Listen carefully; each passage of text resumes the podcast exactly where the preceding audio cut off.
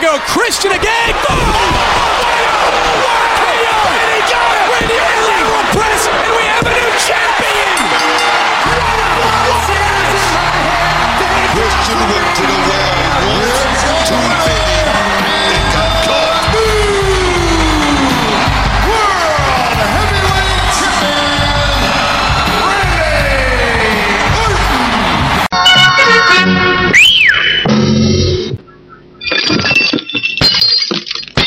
Прекрати. Ну подумаешь, проиграл, ну? Да, нормально выиграть. Поставь ведро, ведро поставь. Убери, убери, убери эту. Да ты чё, да ты чё?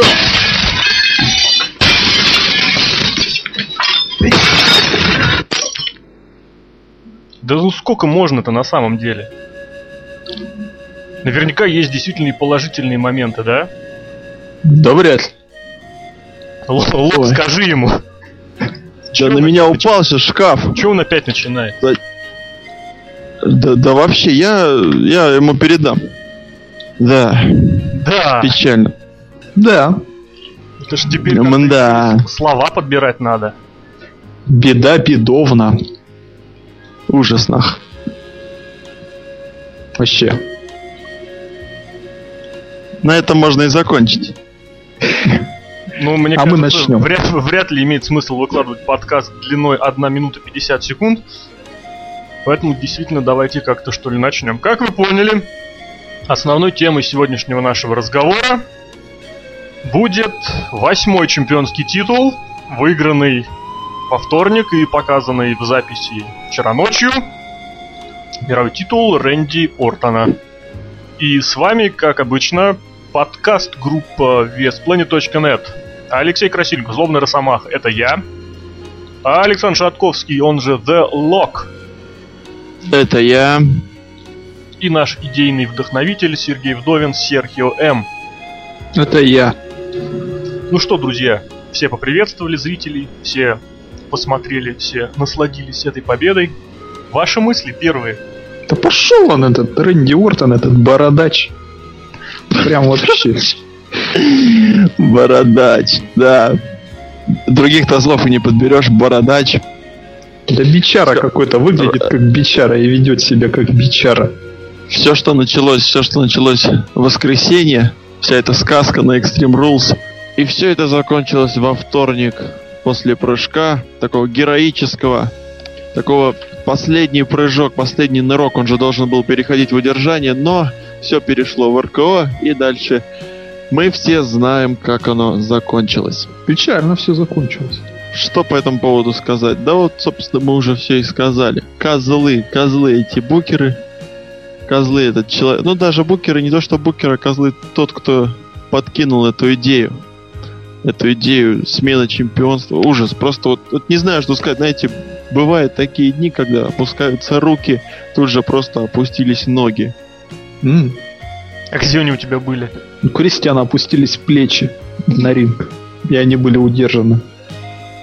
Да, конечно, все это как-то не вдохновляет совершенно, и при этом как бы даже абсолютно при нейтральном отношении, которое было на этот момент к обоим рестлерам, все равно в любом случае ситуация вырисовывается очень некрасиво, и действительно немножечко продолжая мысль Лока, основные вопросы-то возникают не по отношению ни к Ортону, ни по отношению к Букерам, а по отношению к человеку, который, который придумал, который первым высказал мысль о том, что в ближайшее время с уходом Эджа, с уходом фактическим Гробовщика и игрока, и с прошлогодним уходом Батисты, и все еще не возвращением Джерика, нужны два человека, которые будут, соответственно, тащить на себе, ну, быть лицами, олицетворять бренды. Если там, условно говоря, несколько лет назад такими людьми были, ну, соответственно, на Ро это был Джон Сина и Игрок, на Смакдауне регулярно в качестве главных лиц выступали Батиста, Гробовщик, периодически их поддерживали те же Ортон и Эш, которые болтались с бренда на бренд. Периодически подключались какие-то новые лица, вроде Джеффа Харди, вроде CM Панка. Ну, опять же, в прошлом, в позапрошлом годах это были и Шимус, и Джек Суэгер, опять же, немножечко выстреливали, то теперь мы снова пришли к той ситуации, что есть безальтернативные лидеры.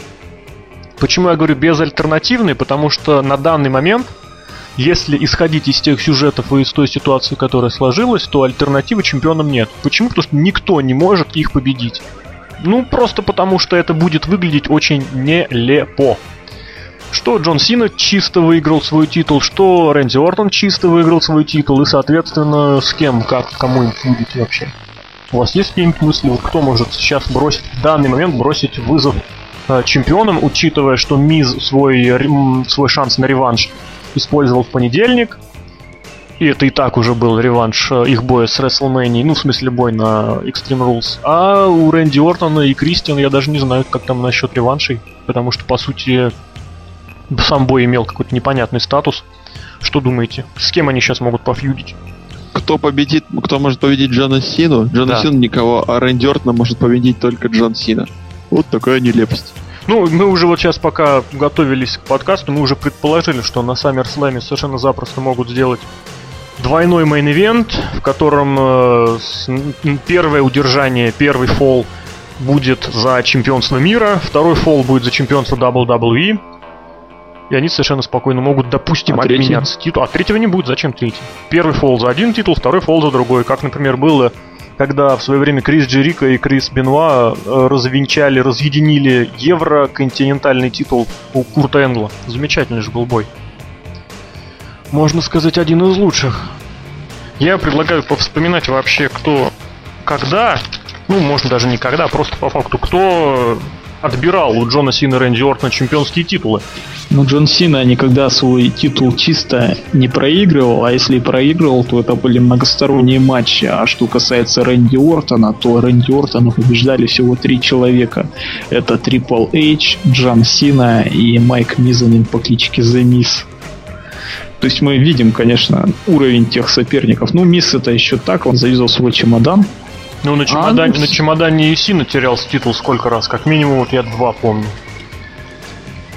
Это, Но мы, говоря... в принципе, считать-то не будем, потому что это э, оппонент не того уровня. Ну, естественно, я про то и говорю, что это есть реализация чемодана Money in the Bank, которая по факту является чем-то уже таким Грязным финишем, Да. так сказать.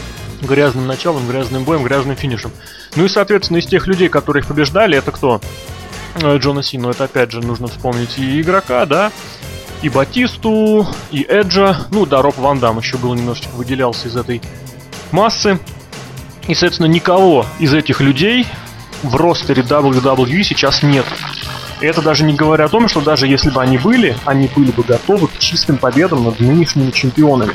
Многие начали говорить о том, что вся эта ситуация сделана для того, чтобы Кристиан вот из ничего, из ниоткуда выиграл свой второй чемпионский титул.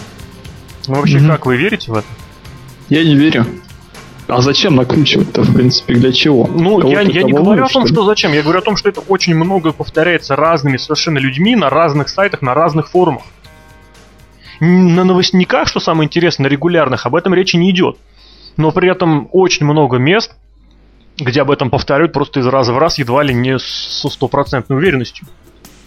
Ну, люди ждут, надеются, пытаются себя подбодрить. Ничего больше. Скорее А в всего. какой ситуации-то он может выиграть-то? А что, ему матч, рематч поставить на этот? На, как он называется, то Over the Limit? Нет, если честно, я-то вообще никакой ситуации не вижу. Я не вижу ситуации ни для фьюда Кристиана и Рэнди Ортона, ни для какого-то реванша, ну, в смысле, который будет прям таким полноценным реваншем с возвращением титула.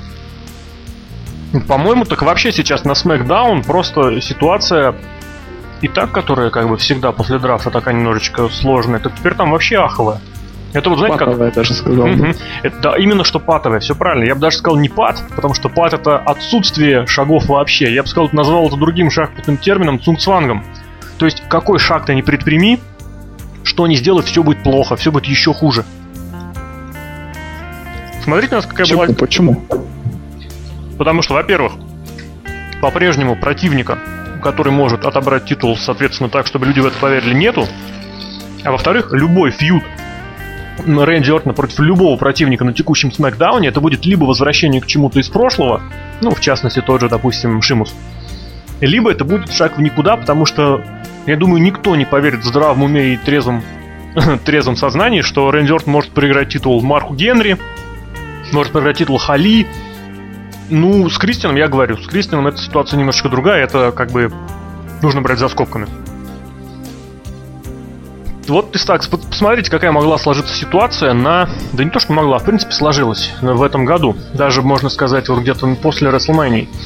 У нас было очевидно, что Ро стала такой территорией Миза, и судя по всяческим отчетам, Миза очень хорошо восприняла и, чемпи... и руководство промоушена, и общественность. В плане чемпиона он вызывал интерес, он постоянно был на виду. Такая противоречивая фигура, которая вот именно давно нужна была именно красному бренду. То есть такой раскрученный медийный персонаж, который уже имел определенную известность э, среди болельщиков, не связанную с рестлингом. И он стал чемпионом, и он действительно был хорошим чемпионом. Вот, а на синем бренде после Мании э, должен был стать чемпионом один из таких вот именно, собственно, рестлеров. То есть это был либо Дель Рио, который был в свое время чемпионом CMLL и который был просто, как сказать, потрясающим рестлером именно в плане рестлинга. И в WWE этот успел доказать за всего лишь за полгода. Либо это был бы двукратный чемпион мира NWA, многократнейший чемпион э, в командных боях, многократный интерконтинентальный чемпион Кристиан, который тоже имеет э, огромнейший опыт выступления, который имеет огромнейшую, широчайшую поддержку болельщиков, даже причем не ту, которую сейчас пытается WWE возрастить своими различными политическими ходами, а вот именно заработанную, что называется, потом и кровью. И в конечном счете проходит буквально пара месяцев, и что мы видим? И мы видим, что снова у нас на чемпион, на брендах на разных политические верные чемпионы. И вместо такой вот немножечко свежей картины мы имеем снова застой. Почему свежий? Потому что тот же Кристиан мог совершенно спокойно фьюдить с тем же Шимусом. Кристиан мог фьюдить и с Марком Генри. Такой, знаете, был фьюд двух экс-чемпионов ECW. Кристиану совершенно запросто можно было скормить и Хали, которого сделать хилом, и это был бы замечательный шаг вообще, мне кажется. Только причем политически нейтральный, потому что ни один, ни тот, ни другой не, име, не являются американцами. Он мог фьюдить там, я не знаю, кто там у нас из, из второго эшелона остался.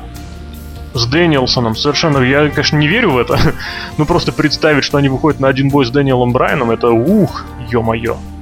А сейчас вот. Рэнди Ортон, который в последний год практически проводил фьюды либо с удобными противниками, либо занимался уничтожением. Он чемпион, ну и что? Так он и победит следующего претендента. Дайте, дайте шот Коди Роудсу. Вот да, я тоже думаю. А Коди Роудс, они похожего стиля борцы Южного. Это как раз его подтянуло бы. Это здорово, но, но только вы помните, да, прошлогодний бой их на WrestleMania? Он, кстати, был неплохим.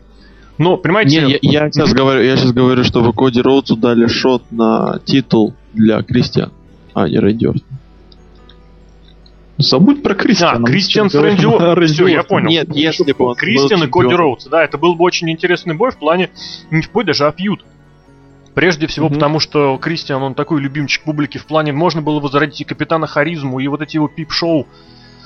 А э, Коди Роудс мог совершенно спокойно предъявлять ему предъявы на тему Мол, типа, что ты вообще творишь и что ты делаешь. Другое дело, что... Да, другое дело, что у Кристиана этого титула нету. Вообще, да, вот это может э, подача быть такая, что, мол, Рэнди Уортон тянул его назад, Коди Роудса сейчас. Коди Роудса вообще без сюжетов находится. Он проиграл Рэй Мистерио, а Рэй Мистерио находится на другом шоу. И мы на последнем Смакдауне видели, что он, в принципе, никакого офенса к другим, э, каким бы то ни было рестлерам не показал. Он опять выдал свои вот эти вот бумажные маски и ничего, собственно, не сделал. Поэтому я вполне вижу возможным вспомнить опять про Легаси и поставить им фьюд. А, Кристиана? А что Кристиан? Кристиан может получить какой-то гимник неудачника, что ли, потому что это все абсолютно выглядит. Он говорил, что он во многом благодарен Эджу, а Эджа нет, и он все время находился в тени Эджа. Чем не основа для хилтерна? Вопрос один, зачем? Вот-вот. Зачем нет, снова ставить в один фьюд Коди Роудс и Рэнди Ортона, в котором они были всего год с небольшим назад? Это раз.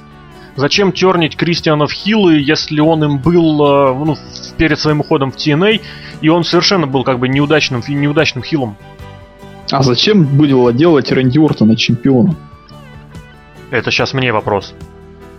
Это вообще вопрос, в принципе, что вопрос зачем он во вселенной WWE вообще как-то не стоит.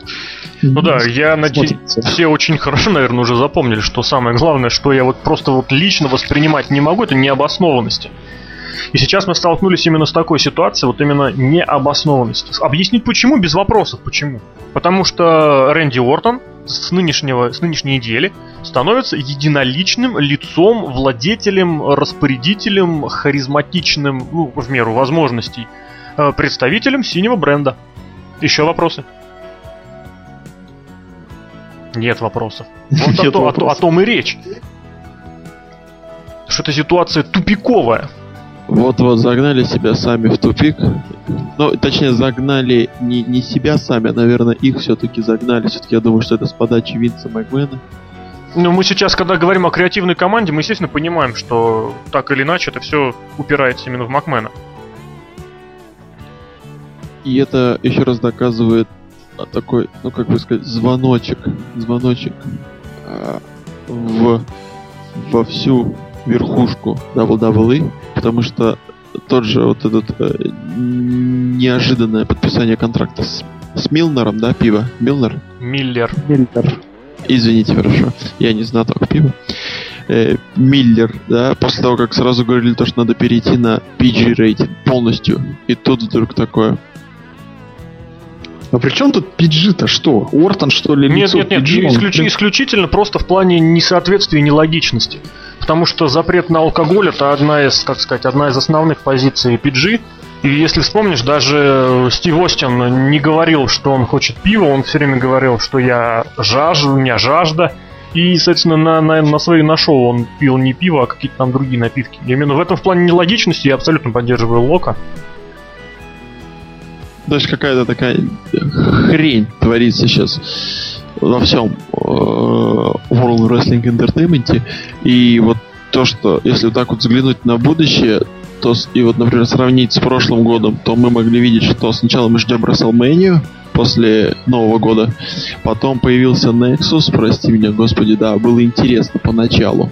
Потом, ну потом как-то это все утихло, но все равно смотрелось. Потом вернулся Рок и так далее. То сейчас, после WrestleMania, мы видим Рэнди чемпион, Сина чемпион. Сина говорит тому же Року, что он будет таскать его до, до следующей WrestleMania. Рэнди Ортон это не Эйдж, который может проиграть титул и выиграть на следующий месяц. Он будет выигрывать всех подряд. Поэтому вообще какая-то, я не знаю, просто неинтересность. Просто вообще ничего не видите впереди. Вот. Но мы сейчас перегоняем из пустого в порожнее, в принципе, а, лишь подтверждая нашу идею, что Рэнди Уортон это все, это тупик. Развития больше нету. Ну а что, что, что, что вообще? Еще, знаете, по идее, что стоит... давайте прикинем, что может быть. Здесь еще, знаете, Вообще. что стоит добавить? Здесь э, сам тупик, он не только и не столько вот именно в самой ситуации, сколько и в самом Рэнди Ортоне тоже все-таки. Почему? Где-то полгода назад, даже, может быть, чуть побольше, я точно не вспомню, собственно, я как-то задумался о вопросе о том, что Рэнди Ортон это суть рестлер, которого практически невозможно использовать в каких-либо других сюжетах, кроме как сюжеты, связанные с главным титулом. Вот у него были яркие моменты, которые связаны прежде всего вот с его отходом от титульных противостояний. Ну, его, например, фьюд с эволюцией. Или его фьюд э, вместе с Эджем против э, дегенератов. Или его фьюд против Легаси. Титула вроде рядом нет, и Рэнди Ортон начинает играть новыми красками, яркими красками, которые которые поднимают безумно к нему интерес. Но не проходит и нескольких месяцев, как его после вот такой, после такого освежения, как снова, снова титул, снова здравствуй, Новый год. Он практически невозможно его представить в виде второстепенного чемпиона. Как э, Серхио абсолютно правильно сказал, он не такой рестлер, как Эдж, который вот проиграл, а потом выиграл. То есть он не умеет играть. Это очень односторонний, однобокий персонаж. Очень. Кроме этого, помимо всех своих этих минусов, помимо этого крупного минуса, он еще и рестлер, который очень зависит от стиля своего противника. Я не буду говорить, кто кого и как вытягивает, но для того, чтобы Рэнди Ортон показал сильный бой, ему нужен хороший противник. Противник, который прежде всего умеет этот бой вести и задавать. И темп, и ритм, и все с этим связано. И тогда, соответственно, все у него будет хорошо. А как бывает в других ситуациях, ну вот мы видели, например, его фееричный бой против Миза, когда нужно лидировать, нужно задавать темп-ход, И получалось ровным счетом ничего. Джерри Лоулер, который бился с Мизом буквально на соседнем ПБВ, в итоге показывал более интересное зрелище. Так что вот такой у нас интересный перспективный чемпион Рэнди Ортон. А здесь Решение у нас одно — убить Рэнди Ортона. Ну, это радикальное какое-то решение, я бы не стал им заниматься. Было бы, было бы интересно, если бы, э, ну, скажем так, креативная команда придумала такую вещь, как, наоборот, ну, как бы подпускать к титулу Рэнди, но держать не в контендерах, а вот, знаете, как будто вот он сейчас, сейчас, сейчас вот, вот возьмет, но ему кто-то мешает. Конечно, он бы так перебил весь ростер, но это было бы хоть что-то. Вот да, так, это, это кстати, да, интересно. неплохо бы какой-нибудь такой андердог все время ему мешает. Как, ну, как CM Punk сделал. Кстати, мы видели он... это в начале года. Точно такой же. Он мог Коди Роудса так поднять, что я запал. Коди. Нет, то есть CM Punk там стоил титула в матче с Мизом, он ему стоил Royal Rumble, то есть, ну, это мы видели уже, в принципе. Ну, было вот это на самом деле неплохо. Но другое дело, что это должно длиться достаточно серьезное продолжение, дол, дол, дол, долгосрочный промежуток времени, а не так, как это вылилось в одностороннее уничтожение этого самого несчастного нового Нексуса который, кстати, станет поводом еще для одного нашей такой темы, которую я сегодня все-таки предложу поднять. А сейчас я попытаюсь еще вот о чем предложить, о чем поговорить. Вот давайте вспомним, собственно говоря, историю самого первого Money in the Bank, который был выигран Эджем, и который потом с этим скейсом ходил аж до января. После чего на New Year Evolution, тогдашняя январская открывающая PPV, он э, реализовал свой кейс э, и выиграл титул у Джона Сина, который только что победил в Elimination Chamber. Эдж проносил титул всего три недели. Но за это время Edge формально и для зрителей, и для руководства, и для всех превратился из такого подающего надежды перспективного рестлера, хотя там бы ему уже за 30 было, причем так прилично, э, он превратился в мейн-эвентера. То есть Винс Макмен, вся руководящая линейка красного бренда дали шанс Эджу. И Эдж за эти три недели им полностью воспользовался. Причем воспользовался, будучи хилом. Это намного сложнее, чем будучи фейсом. Отсюда вопрос, почему, видя вот ту популярность Кристиана у очень многих людей, а это факт, это с этим спорить вообще не о чем. Можно до бесконечности говорить про детей, э, и которые составляют основную аудиторию на шоу WWE.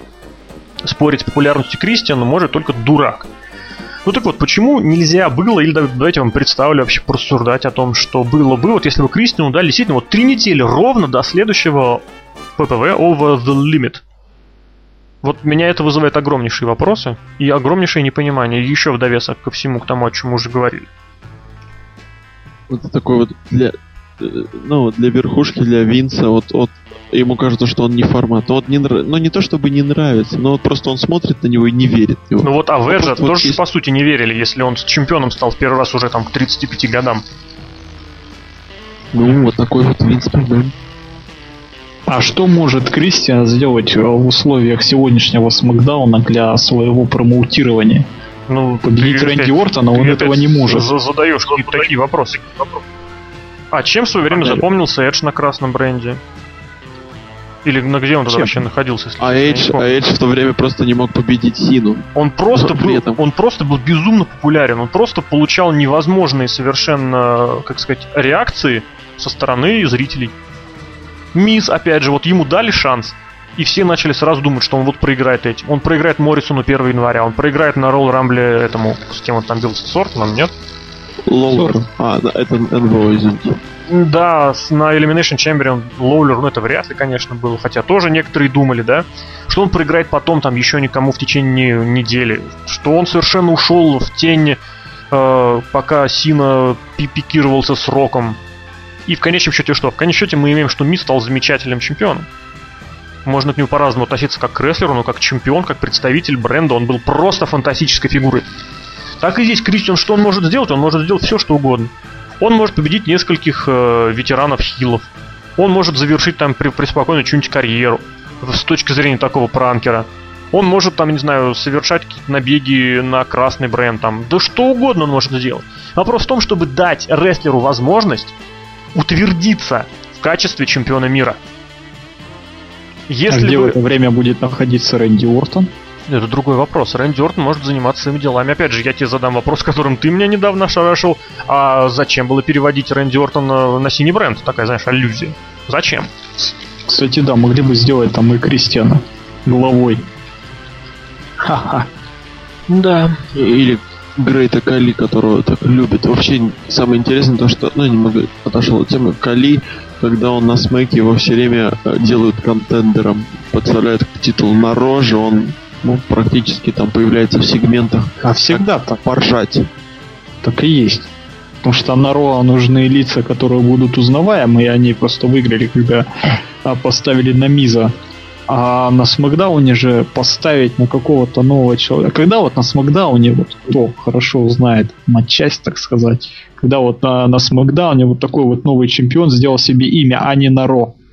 Ну, вообще-то я тебе напомню, что в последние 3-4 года именно синий бренд является эдакой кузницей кадров, которые на каждом драфте забирают на Ро каждый раз. И каждый раз, которые там проваливаются. В плане звезд, которые переходили именно с синего бренда на красный, вот именно в новом статусе, именно в статусе супер какого-то вот прям мейн-ивентера, ну я тебе напомню, во-первых... все. Делирио и все. Да ничего подобного, это ты просто очень плохо помнишь. Во-первых, тут же Эдж. Ну, с ним ладно, с ним другая ситуация, все-таки он именно на красном бренде утверждался. Крис Джерико после возвращения стал чемпионом именно на синем бренде. После чего он вывел просто-таки свой персонаж новый, кстати, обращу внимание, новый, на совершенно потрясающий уровень. Батиста. Э, чуть позже Джефф Харди, он на Ро переходил. Джефф Харди стал суперзвездой Конечно. именно на синем бренде. CM Punk. М, Долф Зиглер с, с этими, конечно, с э, натяжками, но тем не менее тоже прошлый чемпион мира. Джон Моррисон, который чемпионом не был, но который сделал себя именно на ECW и на синем бренде, потом перешел на красный бренд и там практически загнулся. Ну, как бы вспомнить, что и Рэнди Ортон тоже в свое время начинал именно на синем бренде, именно с точки зрения под- подпускания к, к основному титулу, к главному. Хотя это, конечно, тоже с натяжкой, там же все-таки... Эдди Гуэрро.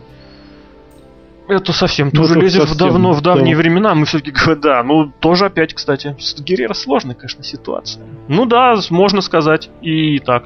Лейфилд, опять же, если в те же времена лезть. Да Джон Сита, ё-моё, это человек, который сделал себе имя именно на Смакдауне. Ну а где сейчас все, вот, которые последние три года? Джефф Харди, непонятно. Я где тебе- CM Punk, Так о том речь-то идет, о том, о том мы пытаемся с Локом тебе сказать, что люди, которые делают, на самом деле себе делают имя на синем бренде, они потом идут на красный и там исчезают. Вот когда мы на прошлой неделе анализировали драфт, там же, если сейчас рассмотреть main event красного бренда, даже не то, что main event, а даже второй эшелон, там практически все это выходцы того или иного времени с синего бренда. Смотрим наоборот, и что мы сейчас видим вот на Смакдауне. Шимус, Кристиан Ортон, ну, еще ладно, с натяжкой. Там все остальные, кто Марк Генри, Хали, Дибиаси, Роудс и Дэниел Брайан опять тот же самый. Ну, смешно, ей-богу. Вот уберите, уберите Ортона, ну и Кали, да, оставим их на Ро, киньте назад, там, того же, не знаю, Дрю Макинтайра и оставьте Кофи Кингстона на смеке, да, и будет вообще шикарный бренд. Новые Тот же Это для тебя. Кто Нет, нет, нет, из абсолютно, кстати, поддержу Лока, что это не для него. Это абсолютно ситуация, в которой и Кофи Кингстон, и Дрю Макинтайр могли бы получить возможность утвердиться на более высоком уровне. Ты сейчас веришь в то, что Макинтайр или Кингстон могут пройти в main event на красном бренде? Нет. А на синем бренде? Вот представь. Ну они уже и там были. Спокойно. Были. Вот именно. Сейчас там Рэнди Ортон, который не делает вообще Ну, ты ничего, опять не мы сейчас, мы сейчас занимаемся фэнтези-букингом, ты сейчас не принимай сегодняшнюю ситуацию, потому что в сегодняшней ситуации Макинтайр и Кингстон находятся на красном бренде. Ну, А учитывая Я о чем говорю. возможное, вот нет банального то, что было перед Extreme Rules, перед Extreme Rules. Неважно, кто бы стал чемпионом Дель Рио или Кингстон, они, или Кристиан, они совершенно спокойно могли провести фьюд и против Дрю, и против Кофи. И это было бы шажочком к мейн-ивенту для рестлеров, которые настолько уже загнивают в своем вот этом второй, втором эшелоне, что я даже, честно говоря, не знаю, что, что вот с ними сейчас можно сделать такого, что прям, ё-моё, классно. Кофе уже там законсервировался благодаря году, году, в- ну так скажем, в дивизионе и к, ти- и к титула. Кстати, вот тоже, опять же, Кингстон за все это время стал вот абсолютным аналогом Рэнди Ортона. Он постоянно выигрывает эти второстепенные титулы. Постоянно. Прям вот он собирает их, как, я не знаю, как колхозник осенью урожай. Ну, не в нашей стране, у нас в стране засух в последние годы. Он постоянно собирает, не знает, куда дать титул, лезут его, лезут туда Кофи Кингстон. Пусть он возьмет Он титул. также односторонний персонаж, такой веселый негритенок. которому персонажа он- нету там просто. Вот Коди Ну, вот Роуд это это персонаж. как сегодня в одном из интервью сказал э, Крис Джерико, честно говоря, это вообще выглядит просто сюрреалистично на фоне WWE сегодняшнего, что рестлер должен постоянно изменяться. Если он сохраняется в одном или том же состоянии некоторое время, он начинает приедаться, он начинает надоедать. Он в, том интервью привел в пример Мадонну, которая едва ли не в каждом новом музыкальном своем альбоме представит и в новом образе, и пробует новые музыкальные стили, и какие-то жизненные стили пытается предложить. Так и Джерико, он сравнил себя в этом плане с Мадонной, говорит, что я не хочу возвращаться к тому же, из чего я уходил. Я считаю, что должно быть что-нибудь новое. И мне вот Это для Криса Джерика, а для бизнеса Джон Сина сколько лет не меняется? Это будет хорошо. деньги. Это будет хорошо и Крису Джерика, и это будет хорошо WWE. Почему? Потому что я просто напомню о том вообще, что такое Крис Джерика, который был интересен в совершенно разнообразном количестве гиммиков, и который как только вот прочувствовал, вот прям вот только вот влияние, он понял, что вот этот вот гиммик э, Save Us Y2J, он не работает, моментально гиммик был изменен, и вот он перешел из вот этого дурацко-матрично-штанишного такого фейса, он перешел в такого обличителя хила в пиджачке и костюмчике. Гиммик, на котором позже себе имя сделал Миз, который попытались приложить к Свегеру, кстати, безуспешно. А Джерика смог. И абсолютно, я в- абсолютно уверен, что Джерика сделает успешным любой гиммик. А почему Потому что он будет тогда новый. не меняется, если Почему это не секрет меняется? успеха?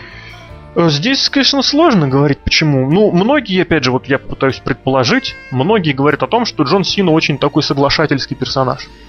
Он соглашается с тем, что ему предлагают. Он ни разу никогда не высказывал сомнений или недовольства тем, тем или иным раскладом. Гробовщик, игрок, тот же Джерика, Эдж, они так или иначе участвуют в креативном процессе. Участвовали, к сожалению. То есть, если им предлагают развитие событий, эти рестлеры могли найти в себе силы сказать, что нет, здесь лучше сделать чемпионом не меня, а другого. Потому что у них был контроль креативный над своим персонажем. Насчет Рэнди Ортона я такого не знаю, а Джон Сина это всегда был человек, которому сказали, сделал, сказали, сделал. Нужно съездить туда, съездил, сделал, сказал, выступил и все такое. Поэтому рестлер, им являющийся чемпионом, по факту может влиять на свой title reign, по факту. Если все происходит так, как происходит, то здесь можно, конечно, вспоминать и букеров, и все остальное прочее. Не, ну, естественно, если тебя зовут не Хали, да, и не Джек Свегер. В этом-то случае у тебя креативного контроля над своим персонажем ровно столько же, сколько у них его сейчас. А в остальном, что мешало товарищу, там, не знаю, тому же Рэнди Ортону сказать, что я считаю, что на данный момент Кристиан больше заработал на титул, пусть он проходит с ним три недели, а через три недели я выиграю, за это время я себя снова представлю зрителям синего бренда, которые от меня наверняка могли отвыкнуть, за это время я могу пофьюдить с кем-нибудь из э, многочисленных хилов, которые сейчас там собрались, а там хилов прилично. Я могу пофьюдить с тем же с Марком Генри, а вот после Over the Limit или на нем самом я могу вот сделать бой с Кристианом. Могло бы такое быть? Я. Спок- спокойно. Ну, это мы понимаем, потому что Рэнди Ортон такого не скажет. Ну, еще, чем можно, добавить о Сине. Ну вот я, как его вот за последние годы, знаете, вот есть такой анекдот, ну он такой староватый довольно, когда э, на зоне, да, такая прогулочка по распорядочку, вот, и зэки становятся в круг, ну не будем зэки говорить, заключенные, рассказывают, как э, говорят числа, там 15-16, ну и, и ржут. Новый заключенный подходит к этой толпе и спрашивает, что вы так числа-то говорите и ржете? А, говорит, да мы анекдоты уже столько пересказали, что уже, собственно, все заучили, пронумеровали, и сейчас только вот так вот и говорим. Ну и этот новенький говорит, а можно мне попробовать? Да, конечно, пробуй. Ну и тот говорит так от балды. Семь. И, и тишина. Он спрашивает, а что вы не смеетесь? Он говорит, ну понимаешь, кто-то умеет рассказывать анекдоты, кому-то это не дано. Собственно, и мне кажется, Сина тоже. Вот кто-то может, например, заряжать толпу. Тот же Рок. Просто вот он, он, он, он выйдет, я не знаю, там плюнет, все будут рады. А если выйдет вот Сина, он сорвет там, ну не знаю, 30% от того, что сорвет Рок. Но Сина все-таки свой срывает. Ну, Сказать, что Сина не харизматичный и такой... Нет, с этим никто не спорит. Персонаж, это, конечно... Вопрос в том, что любой поступок Рока вызывает намного большую эмоцию, причем у намного более широкого спектра зрителей, чем все то же самое в применении к Джону Сине. Я не представляю никакого штата, никакого города, где могли бы забукать того же Рокки. Нет такого. Кристиан, вот, кстати, опять же. Вот Тоже где нет. при, при равных ситуациях, где забукают э, Кристиана? Нет. Джон Сина получает негативную реакцию совершенно запросто и на WrestleMania, на главном шоу года, черт побери. И это не говоря о Канаде и Северных Штатах, которые его практически ненавидят. Такой, соответственно, третьей частью нашего сегодняшнего разговора я бы сделал такой вот разговор-обсуждение. Мы в этом его уже частично, как сказать, вспомнили. Ну, когда говорили о рестлерах, которые делали себе именно одном бренде, потом переходили. Об этом мы говорили, когда вспоминали Nexus различные. Для того, чтобы чемпион был сильным, он должен побеждать сильных противников. Если вспомнить, вот, э, кстати, вот в, в отношении к двухдневному title reign -у Кристиана, многие вспоминали Кайна, да, который там был чемпионом один день. Или там, я не знаю, какого-нибудь там Ёкодзуну, который был чемпионом там тоже меньше там часа, меньше нескольких минут. Еще там были несколько титулов, которые длились буквально совсем чуть-чуть.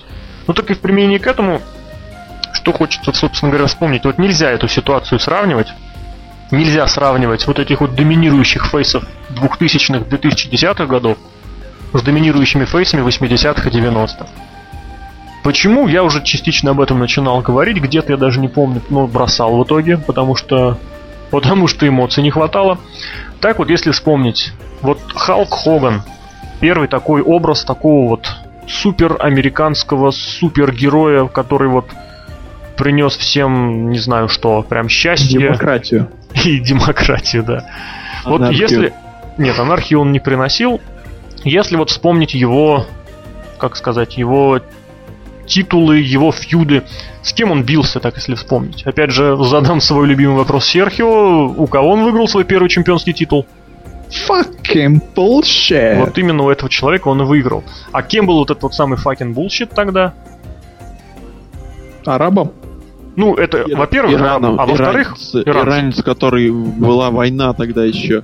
Да-да-да. Вот-вот. И помимо всего этого прочего, Железный Шейх был очень хорошим рестлером. Для своего времени, опять же. Это просто было нечто. И просто вот посмотрите, с кем фьюдил Халк Хоган, я могу напомнить даже. С Роди Пайпером, с Кинг Конг Банди, конечно, плохой пример. Пол Орндорф, Гигант Андре, Тед Дибиаси, Рэнди Сэвидж, Мистер Перфект, Перфект, он же Курт Хеннинг, Сержант О, Слотер, который в свое время тоже, вот, кстати, стал одним из первых таких вот национальных героев, после чего обернулся в Хилы. И даже если дальше посмотреть, Якадзуна был его противником. Это все рестлеры, которых объединя- объединяет одно, помимо всего прочего. Они были уже устоявшимися, мощнейшими персонажами. Они были сильными, они были, как сказать, я даже не знаю, как еще их определить. Победа над таким противником – это огромное достижение и даже и без выигранного в конечном счете титула. Если вспомнить title reign, title reign -а или вот, соответственно, ситуацию со Стивом Остином, у него, конечно, ситуация была немножечко другой. В, в, конце, в середине, в конце 90-х именно за счет персонажа Стива Остина, собственно, и создавался новый WWF. Вот это самая пресловутая аттитуда. Нравится она кому-нибудь или нет, но это было действительно что-то новое, чего не было никогда. Посмотрим, с кем фьюдил Остин, основные его противники. Это основной фьюд против Винса Макмена. Это революционный фьюд просто против своего руководства. Вам никогда не хотелось, наверное, костылять своему боссу или начальнику, или, там, я не знаю, если кто-нибудь еще учится, то кому-нибудь из руководящего состава вашего университета или школы? Наверняка Серхио, хотелось. ты, Серхио, ты, мне, ты не хотел бы накостылять нашему админу, Наверняка многие этого бы хотели сделать, но, к сожалению, друзья, это С невозможно. другого сайта. С другого сайта, да. Мы знаем. опять же, я вам предлагаю вспомнить, к- вот к 98 году Стив Остин пришел уже, имея в своем активе фьюды и бои, потрясающие бои против таких рестлеров, как э, Брэд Харт, как Шон Майклс, как Брайан Пилман, как э, в других промоушенах он бился против Рики Стимбота, против Шейна Дагласа, против Сэндмана, черт возьми, Ско- э, Стив Остин уже был просто вот он мало того, что на себе тащил WWF там несколько лет, он побеждал, посмотрите, кого это все люди, которые практически уже готовы к вступлению в зал славы вне применения вот этого самого WWF, WWE. Кого там еще, ну, два таких примера из 80-х, из 90-х, да. И что касается, опять же, вернемся сейчас к Рэнди Ортону и к Джону Сине. Кого они побеждали? Ну, с кем они фьюдили так вот тотально? Ну, хорошо, Биг Шоу там был, опять же, игрок, Батиста, да. Друг это, с другом. Это друг с другом, опять же. Это все ничто. Эдж там, опять же. Это, конечно, да, локально это все очень мощно. В случае Эджа это даже потом стало просто очень супер мощным. Но в применении к общей рестлинг истории это все совершенно другой уровень. Просто совершенно другой уровень. И когда Кайн в свое время на один день стал чемпионом, это совершенно было другой ситуации, нежели сейчас. Потому что в том бое, в котором Кайн выиграл титул, если вы помните, конечно, этот бой, если нет, наведайтесь в рубрику «Аттитуда», она наверняка скоро будет продолжаться. Так вот, э, в том бое против э, Стива Остина было все. Был и гробовщик, который пытался то, то ли помочь, то ли ему навредить, но в конечном счете навредил. Были и Макмен со своими этими престижными друзьями, Бриско и Паттерсоном. Вот, и в конечном счете вот это была э, ситуация, в которой э, Остин проиграл титул, условно говоря, нечестно, в котором было все против него. А здесь что? Кристиан вырывает просто потрясающий бой против э, Дель Рио, в котором опять же все было против него. Но он выиграл этот бой, кстати. Котором опять же было все против него. И в конечном счете он проигрывает в чистую. Проигрывает Рэнди Ортон. То есть, опять же, видите, если вы здесь не видите вот этого определенного нечестности, ну, это очень плохо. Нечестность, я имею в виду, конечно, в кейфейбном плане, потому что у Рэнди Ортона формально тоже был сложный бой, все такое, ля-ля-ля-ля. И все это дело, все это свой долгий мутный монолог я хочу вывести к тому, что одной из причин вот этого самого Цунгцванга, вот этого пата, в котором оказывается WWE, прежде всего синий бренд, это отсутствие готовности и желания, умения, о котором, в принципе, можно говорить до бесконечности, готовить новых звезд таких новых звезд, которые могут подпитывать main event, и за счет этого, которые могут держать промоушен на плаву. Если в 80-е, в 90-е и даже в начале 2000-х можно было работать на том, чтобы приглашать звезд из других промоушенов, или же приглашать свежих лиц, или же приглашать уже суперзвезд. На этом, кстати, очень много было и выиграно. Вот, э, то сейчас такой ситуации нету. А то, что происходит, мы сами видим. Ну, вернувшиеся или же дебютировавшие суперзвезды и чемпионы NWA Монти Браун и Кристиан, которые вот вернулись, они не получили практически ровным счетом ничего. Ну да, конечно, Кристиан получил титул, но вот мы последний час его обсуждаем. Были чемпионы Ring of Honor, которые не получили ничего. Были чемпионы других промоушенов. Вот мне очень интересно, кстати, вот просто я прям уже чисто эмпирически жду, что в конечном счете станет с Джоном Моксли, который вот лично в моем восприятии всегда ассоциировался именно со Стивом Остином, вот который своим внешностью, который своей походкой, своими вот этими манерами, своим, ну, финишер у него, конечно, не такой взрывной, он был, он такой более, как сказать, это у него, он, ну, финишер у него, кто не знает, у него это условный глэм слэм от э, Бет Феникс, то есть такой двуручный крюк, и все это дело в э, Фейсбастер. Даже не двуручный крюк, а это называется Chicken Wing, ну так вот, все это дело в фейсбастер, обычно на колючую проволоку или на стул, но мы этого не увидим. Ну так вот, который говорил как Стив Остин. Вот у него такой же абсолютно развязанный, только немножечко более другого тембра голос. Мне очень интересно посмотреть, во что его, конечно, превратят. Мне очень страшно, во что это дело все будет превратиться.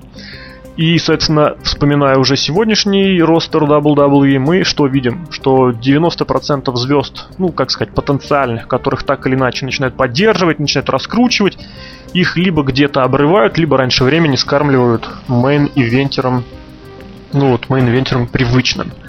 Так было и с Nexus, так было и с теми же Зиглером, и с Моррисоном, и с миллиардом рестлеров до этого и до прошлого года. Что-нибудь отреагируйте на мою такую речь. Что касается Кейна, то я так пойду по речи Росомахи.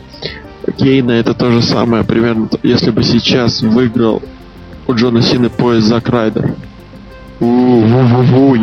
Кстати, во многом, да, я, извините, я перебью, что еще тоже нужно понимать, Кайн, когда выиграл титул, выступал в промоушене ровным счетом полгода, ну, чуть-чуть больше. Он дебютировал тогда в Hell in the Cell на Bad Blood, ну, это, это был самый-самый конец года. И практически вот под маской он проходил всего полгода. И так, собственно и... говоря, да, это был так. Нет, это, конечно, был рестлер, которого вытягивали в апперкарт. Это был совершенно не Зак Райдер, но это было новое лицо. Зак ну, Райдер это... все-таки уже приучен к джобам. Ну, и зритель так... приучен к его джобам, я прошу прощения. Ага. А Закра... Представляете, Кейм тоже повел свою на Ютубе рубрику, было бы интересно. Вот. А что за... Да, а, что заканчивая, подводя такой итог под всем тем, что звезд новых нет.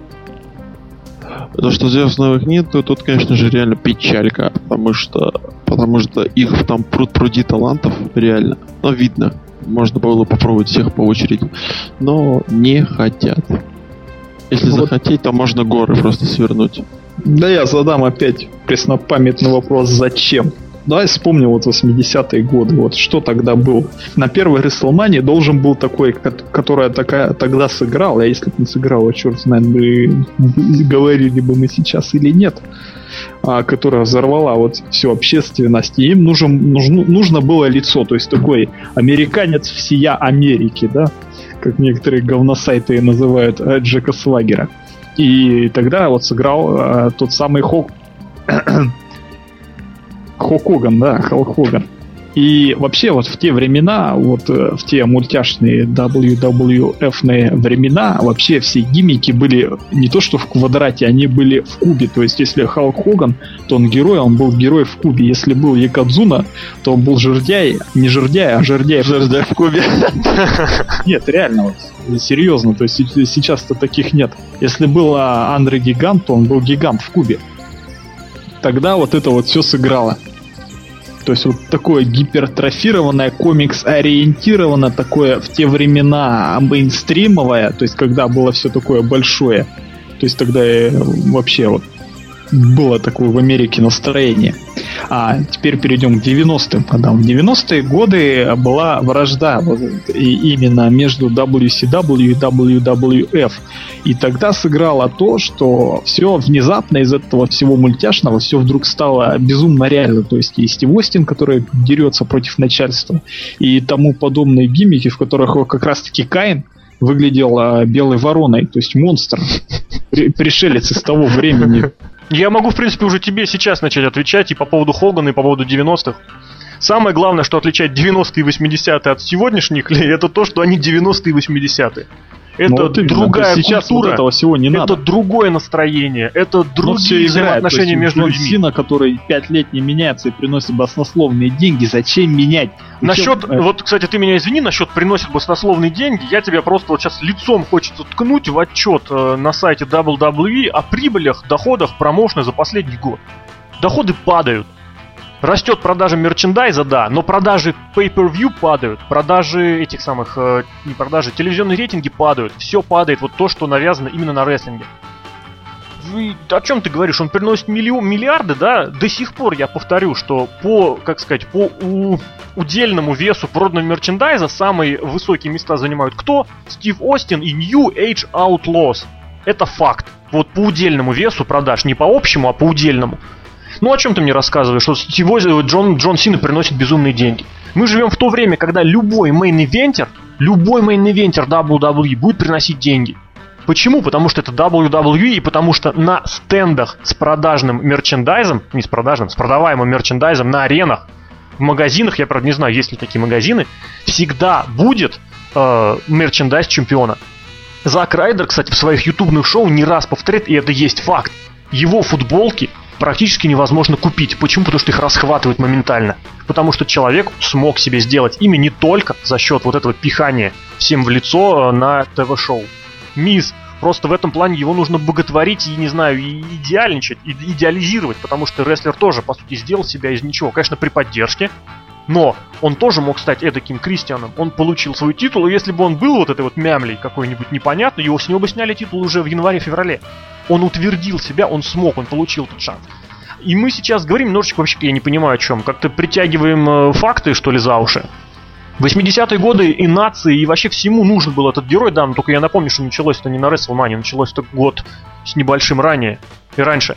И первым рестлером, который играл вот на, э, как сказать, на взаимоотношениях Америки и остальных стран, был далеко не Халк Хоган. Халк Хоган вообще появился как хил. Первым таким рестлером был сержант Слоттер который потом, кстати, очень-очень душевно турнулся в хилы и стал таким продажным генералом, тоже очень удачно.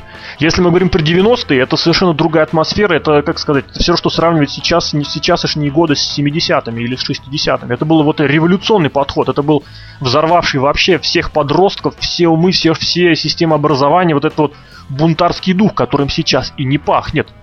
И сравнивать, ну как сказать, сравнивать можно вот только с точки зрения по факту. Было так, теперь есть сяк. А говорить, что Джон Сина приносит безумные деньги по мерчендайзу, и поэтому он молодец, он должен быть чемпионом в сейчасшней ситуации, ну это абсурд. Поставьте на место Джона Сина любого рестлера, я повторюсь, вот абсолютно любого, от Прима Колона до Великана Хали. Дайте ему годичный title reign с уничтожением всех текущих main-eventer ов, а у Джона Сины было именно так. Сделайте его face ом, как было с Джоном Синой. Пусть он проиграет свой титул только вот под нечестность, и вы через две недели после того, как он вернет себе титул, вы услышите реакцию, которая будет просто все взрывать. Это я просто, ну как сказать, я, не, я естественно, не booker, я этого не сделаю. Но это факт, потому что это сейчасшняя попсовая MTV-шная атмосфера, на которой зрители едят и радуются тому, едят то, радуются тому, что им поставят в телевизор. Это, конечно, все правильно, но насчет Джона Сина это как раз таки кем был Джона Сина, Джон Сина а до вот этого своего первого чемпионства. Он сначала был там крутым рэпером, опять же таки хилом, который какие-то хоть признаки своей личности показывал. Йо-йо-йо-йо. Нет, он был другим рэпером. Он Да, был он World Life. Thugonomics. Вот это вот все оно. Потом Джон Сина внезапно для себя стал морпехом, что в принципе тоже таким, который копи- котируется в Америке. И потом вот Джон Сина как раз таки стал никем, абсолютно в плане личности. Просто вот он говорит, что вот, вот я есть, кто я есть, никаких там гиммиков, никакого там чего, вот, вот, вот он я, и я такой есть. У Give Up тоже, конечно, он это он делает вид, по крайней мере, что он э, так считает. Я не думаю, что он там считает как-то по-другому своей реальной жизни. То есть он стал таким тем, кем он является в реальной жизни. А кем он является в реальном жизни? Мы об этом как раз таки говорили, что он делает то, что скажет ему дядя Винс Макмен. Он никакого собственного мнения не имеет. То есть э, ему скажут, победи-ка ты Миза в клетке. Он побеждает Миза там. И ничего не скажет, что Миз-то сейчас-то на, на вершине. Почему не оставить-то Миза еще чемпионом? Ему го- говорят, э, там, проиграй Шимусу, он не скажет, почему Шимусу-то, когда у нас есть какие-то другие более интересные рестлеры? Нет, я проиграю Шимусу, и он будет у нас чемпионом внезапно. Так вот, я считаю, что Джон Сина как раз-таки является олицетворением эпохи, как Халк Хоган в свое время, и как а, Стив Остин в свое время. Не в плане личности, а в плане гиммика. То есть, если Хоган был героем, Стив Остин был бунтарем, а Джон Сина это никто. Абсолютно. Так с, с этим-то никто и не спорит. Как раз речь-то идет о том, что на месте Джона Сины может быть абсолютно любой человек. Ты так не считаешь? Нет, я считаю, что Джон Сина единственный неповторимый. Че ты? Че А, ты? Давай, давай, он, давай. Он как квинтэссенция вот этого всего. Конечно, Джон Сина выглядит абсолютно как а, обычный американец вот этой своей прической в боксовской. Мне, кстати, вот эта боксовская прическа напоминает одну из серий Симпсона, когда Гомер был маленьким, и его отец он нахваливал какого-то там, да я вот запомнил имя Джонни Унитаз. И Вот у него была тоже, тоже такая тоже квадратная голова абсолютно. Ну это после, конечно, тоже квадратный. Ну, у Джона Сина тоже квадратная голова, Абсолютно, он носит абсолютно. джинсы а-ля шорты, у него есть кеды, ой, не кеды, а кроссовки вот эти. Джон Сина обыкновенный американец, который... Он планктонина. Во! Он, короче, планктонина. У него кимик, барахтающийся в унитазе планктонина, который думает, что он круче всех. А? Хорошо, мощно задвинуто. Но здесь, что кстати, мне скажешь? Здесь опять же стоит вспомнить, что 90% roster а сейчас вот именно такие как раз и такими и являются людьми, для которых рестлинг это вот entertainment. Это не работа, это не жизнь. Вспомним Стив Остина с Бреттом Хартом, а это вот именно вот это вот развлекуха, это повод потусить, пообщаться, потусоваться. И очень, конечно, и очень, конечно, печально, что у нас такая вот эпоха сейчас вступает в свою пиковую стадию, и единственное, на что остается понадеяться, это что так или иначе Смотрите, инди. После пика бывает спад. да, вот что рано или поздно она, она завершится. Я надеюсь, что вы поняли нашу позицию относительно этого события. Я надеюсь, что мы достаточно наглядно и эмоционально объяснили вам, почему эта ситуация плохая. Не почему тот рестлер плохой, а этот плохой, а этот хороший, а именно почему вот вся ситуация, которая сложилась, на наш взгляд, является является кризисной, является патовой, является цунгцванговой. Вот, на следующей неделе мы уже вернемся, хочется верить, с более интересными какими-то событиями. Sacrifice. Да, мы обязательно поговорим э, о шоу, которое будет э, в TNA в ночь с 15 на 16. По-моему, там так по датам получается, да? В общем, ладно. И на следующей неделе у нас практически, можно сказать, даже будут два выпуска, потому что мы вернемся и в понедельник вместе с обзором этого самого Sacrifice. А я хочу вам сказать, что следующий выпуск будет очень интересный, потому что на следующее шоу Impact состоялось просто несколько мега событий. Записи уже были во вторник, но мы это посмотрим только в следующий четверг. Таким образом, Серьё- хочется под- подвести итог сегодняшней нашей беседе, что за прошедшую неделю, за первую неделю мая, ну полную неделю, первую неделю мая, в Рестлинг плане умер. ин- нет, нет, в плане интересности, в плане интриг, в плане какого-то закручивания событий TNA сделала WWE просто в сухую. Вынесли. Просто, знаете, вот так вот. И все. Вот в Красноярске это называется именно так. Вот, ну, соответственно, все смотрите хороший рестлинг. Все болейте за хороших рестлеров. Не знаю, любите рестлинг каждый за что любит. Вот, а в самом конце, наверное, мы действительно вернемся к главному событию, которое вообще на этой неделе произошло, произойдет из всех вообще. Это 9 мая, это День Победы. Мы вас всех поздравляем. Если у вас еще живы бабушки и дедушки, которые принимали участие, обязательно их поздравьте. Не забывайте, не поленитесь им позвонить, черкануть или зайти в гости. Я, к сожалению, этой ситуации этой возможности лишен, о чем очень не устаю никогда переживать. В общем, друзья, с Днем Победы! Помните, что на рестлинге жизнь не заканчивается, что есть вещи намного более важные и интересные, чем даже подкасты с э, Серхиоем Пока-пока. С Александром Шатковским, который более известен всем как The Lock. Тагил! И со мной, с, с администратором VSPlanet.net, злобный Росомах Алексеем Красильниковым. Все услышимся на следующей неделе. Всем пока.